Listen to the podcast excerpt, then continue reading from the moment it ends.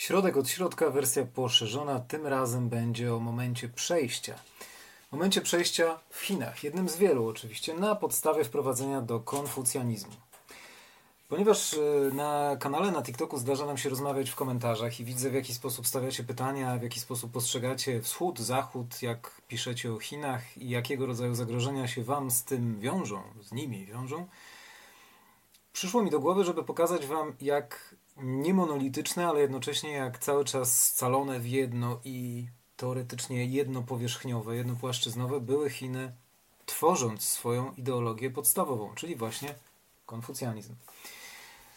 W tej książce, którą się posługujemy od kilku odcinków, autorstwa Yao Xinzonga, mamy w rozdziale drugim, zatytułowanym Ewolucja i transformacja, ujęcie historyczne, wytłumaczenie różnic między konfucjanizmem, legizmem, moizmem, poglądami Mencjusza, a także odrobiną z ukłonu w stronę taoizmu. I jeszcze chyba czymś, o czym zapomniałem, ale nie, chyba to już wszystko. Zaczyna się cała ta opowieść od momentu przejścia. Dlatego ja sam od tego zacząłem, ponieważ kiedy jest dobrze, to jest dobrze, ale jak zaczyna być źle, no to trzeba szukać dróg wyjścia. Przeważnie ma się od tego uczonych i różnego rodzaju myślicieli, żeby kombinowali. Ich kombinowanie wiedzie czasem w różne drogi, czasem na manowce poznawcze, czasem nie, ale to tak samo było przed wiekami, jak i teraz. Mamy zatem cytat. Konfucjanizm i trzy opcje. Okresy wiosen i jesieni oraz królestw walczących to są czasy przed naszą erą, oczywiście, około pięć wieków przed naszą erą, w których stary porządek ulegał dezintegracji, a nowy wciąż był melodią przyszłości. Wielu myślicieli głowiło się nad tym, jak uratować świat przed upadkiem i jak żyć w sposób sensowny w tak chaotycznym otoczeniu. W rezultacie występowano z rozmaitymi propozycjami i opiniami, które w dogodny sposób można zaliczyć do trzech kategorii wskazujących z osobna na inny kierunek. Czyli mamy punkt, od którego wychodzimy i trzy rozgałęzienia, jeszcze zanim, zanim zaczęły powstawać te wszystkie kierunki, o których wymieniłem. Mianowicie, pierwsza kategoria sugerowała, że w celu urzeczywistnienia życia w pokoju i harmonii należy znieść wszystkie społeczne konwencje i instytucje. Zaniechaj mądrości, porzuć uczoność. Ludzie staną się stokroć bardziej szczęśliwi. Zaniechaj humanitarności, porzuć, porzuć sprawiedliwość, a ludzie powrócą do nabożności synowskiej i ojcowskiej miłości. Za głównych przedstawicieli tej grupy można uznać autorów niektórych fragmentów Tao Te Ching, czyli zbioru taoistycznych aforyzmów przypisywanych Lao Tziemu. W tym momencie, nawołując do powrotu do pierwotnego życia czasów starożytnych, zwolennicy tego trendu, tego poglądu, byli orędownikami quasi-anarchizmu. To jest pierwsza część. Na drugą kategorię składają się pesymiści, którzy porzucili nadzieję na uratowanie świata od chaosu i zniszczenia, opowiadali się bądź za całkowitym wycofaniem się ze świata, bądź za swoistą apatią, która była antytezą wszelkiej pozytywnej interwencji. I tutaj e, autor wylicza, przedstawiciele tej grupy są wzmiankowani w dialogach konfucjańskich. Chodzi o strażnika kamiennej bramy, szalonego woźnicę z księstwa Czu i rolników z Brodu. Każdy z nich jest e, wymieniany, opisany dużą literą, bo to były postacie konkretne, występujące, takie przykładowe, występujące w dialogach Konfucjusza. Do trzeciej grupy należeli ci, którzy stawiali sobie za cel przekształcenie świata. Rozbieżności w stanowisku tej ostatniej grupy zapoczątkowały rozwój trzech zasadniczych szkół, mianowicie konfucjanizmu, moizmu i legizmu. Czyli szkoły wyrosły z jednej z trzech opcji. Trzy wybory. Nic nie robić, anarchia. Powinienem zamknąć ten kciuk, bo wygląda jakby były cztery. Pierwsza rzecz. Nic nie robimy. Jest powrót do anarchii, do tradycji, quasi-anarchii. Druga rzecz. Pesymizm. Nic się nie da zrobić, więc i tak nie ma co robić. I trzecia, trzecia droga, trzeba zmieniać świat. Tylko pytanie jak? No i właśnie z tej y, trzeciej drogi wyrastają kolejne kierunki. Konfucjusz hołdował światopoglądowi humanistycznemu. Występował przeciwko tym, którzy dążyli do porzucenia świata, argumentując, że człowiek nie może łączyć się w społeczność z ptakami i zwierzętami. Jeśli nie będę współżył w społeczności z innymi ludźmi, to z kimże miałbym współżyć? Pytał Konfucjusz. Konfucjusz twierdził, że problemom powszechnie występującym w jego epoce można by zaradzić, gdyby wskrzeszono tradycyjne wartości. Tradycja, rytuał, muzyka to wszystko, co opisywał jako li, rytuał i muzyka. To, żeby było tak, jak było. żeby kultywować tradycję. To był Konfucjusz. Przykładanie pieczątek za pieczątką, za pieczątką, za pieczątką, za pieczątką do znudzenia. Tak ma być, tak było, tak będzie. Drugą opcję zaproponował Moti, czyli Mocjusz. Rozwinęła się ona w szkołę moistyczną. Żył oczywiście y, chwilę po Konfucjuszu, rodzi się prawdopodobnie, bo tutaj data nie jest pewna, 479 przed naszą erą, dokładnie w tym roku, w którym umiera Konfucjusz. W pewnym sensie propozycja moistyczna była wymierzona bezpośrednio przeciwko konfucjanistom, mimo że Mocjusz był swego czasu uczniem należącym do tradycji konfucjańskiej. Czyli już mamy ucznia, który zaprzecza tradycji, z której się wywodzi. Całkowicie. Konfucjanizm głosił humanistyczny system definiujący i redefiniujący kodeks moralny, polityczny i religijny za pomocą etyki i cnoty. Moizm opowiadał się za praktycznym poprawianiem bytu materialnego ludzi, wprowadzaniem ładu społecznego i sprawiedliwości oraz reformą struktur politycznych. To brzmi bardzo dobrze. Po prostu sprawmy, żeby ludziom było lepiej. Moiści utrzymywali, że dobry rząd to taki, który potrafi przysporzyć ludziom korzyści, uporządkować społeczeństwo, zwiększyć zaludnienie państwa. Konfucjaniści wysoko cenili rytuały, etykietę oraz muzykę, to co wspomniałem przed chwilą, oraz y, za ich znaczenie w kultywowaniu cnót. Moiści natomiast odrzucali rytuał i muzykę w przekonaniu o ich bezużyteczności. Natomiast w odróżnieniu od konfucjanizmu, który sprawami duchów i przodków się nie interesował, bo Konfucjusz cały czas zwykł powtarzać, że jak możesz interesować się światem, w którym cię nie ma, skoro ten, który masz tutaj do dyspozycji, jeszcze nie jest ogarnięty przez ciebie do końca, za to moizm proponował szamanistyczną wiarę w duchy oraz poszukiwał rozwiązania problemów społecznych i duchowych na drodze składania ofiar niebu i wiernego urzeczywistniania mandatu czy też woli niebios. Sprzeczność. No i wreszcie, trzecią opcję propagował krąg osób twierdzących, że jedynym sposobem na ocalenie świata jest rządzenie nim za pomocą praw oraz narzucenie mu rygoru, zgodnie z jasno zdefiniowanym kodeksem karnym. W rezultacie do tej grupy przylgnęło miano szkoły prawa bądź legizmu i nazywało się to fadzia legiści. Legiści najpierw wygrali z konfucjanistami i to na polecenie legistów w atmosferze legizmu księgi konfucjańskie zostały zniszczone. Tak w skrócie. Istnieje wiele zasadniczych różnic między konfucjanizmem a legizmem, choć do zdecydowanie najważniejszych należą ich poglądy na temat sprawowania władzy w państwie. W ujęciu legistów powszechne prawa każą każdego, kto je łamie, w celu utrzymania ładu społecznego. Dla konfucjanizmu Cnoty uniwersalne prowadzą ku dobru każdego, kto je zgłębia i praktykuje. Idziemy dalej. Nie wiadomo do końca, ile uczniów miał Konfucjusz. Zdania są podzielone. Prawdopodobnie było ich 72. Ale to też nie jest pewne. Ale prawdopodobnie tak. Następnie, po konfucjanistach, moistach i legistach, pojawia się Mencjusz.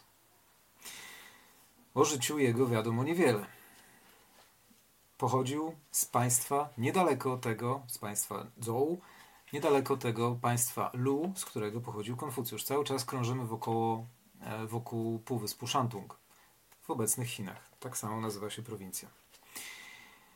Ojciec Mencjusza miał osierocić go w dzieciństwie, tak więc całą odpowiedzialność za jego wychowanie wzięła na siebie matka. Mencjusz widział w Konfucjuszu swój ideał, o, ideał oraz wierzył, że gloryfikowanie doktryn wielkiego mędrca jest jego powinnością. Natomiast wprowadzał do koncepcji konfucjanizmu odrobinę zmian. Przez całe swoje życie Mencjusz był uwikłany w walkę na dwóch frontach. Z jednej strony przeciwko nadużywaniu władzy politycznej przez książąt, z drugiej zaś przeciw wszechobecnym doktrynom uczonych niekonfucjańskich. Przez 40 lat wędrował, udzielając książętom porad na temat drogi władzy królewskiej i zniechęcając ich do wyboru drogi despoty. Konfucjusz wędrował nie pamiętam dokładnie teraz ile, ale około lat 13. Nie więcej na pewno niż 13, więc Mencjusz pobił jego wynik. Całe życie wędrował, ludzie wtedy żyli krócej. Rozumiał Mencjusz drogę despoty jako władzę siły uciekającą się do surowego karania i zabójstw, a w ten sposób prowadzącą do utraty cesarstwa, ponieważ ci, którzy rządzą w ten sposób, tracą serca ludzi nie zyskują ich poparcia. Skoro cesarstwo ma za fundament państwo, państwo rodzinę, a rodzina jednostkę, aby zaskarbić sobie ludzkie serca, władca nie musi stosować siły. Pokój i harmonia to naturalne następstwa moralnego samodoskonalenia i etycznej poprawy. Mencjusz zapewniał, że praktykując cnoty można stać się człowiekiem humanitarnym, czyli ludzkim, który dzięki swej sile moralnej jest nie do pokonania. No to do mnie trafia bardzo, o ile nie najbardziej. Natomiast różnice. Mencjusz różnił się od Konfucjusza ścisłym łączeniem humanitarności z prawością. Nazwał to i i był pierwszym uczonym konfucjańskim, który podniósł prawość do rangi cnoty kardynalnej.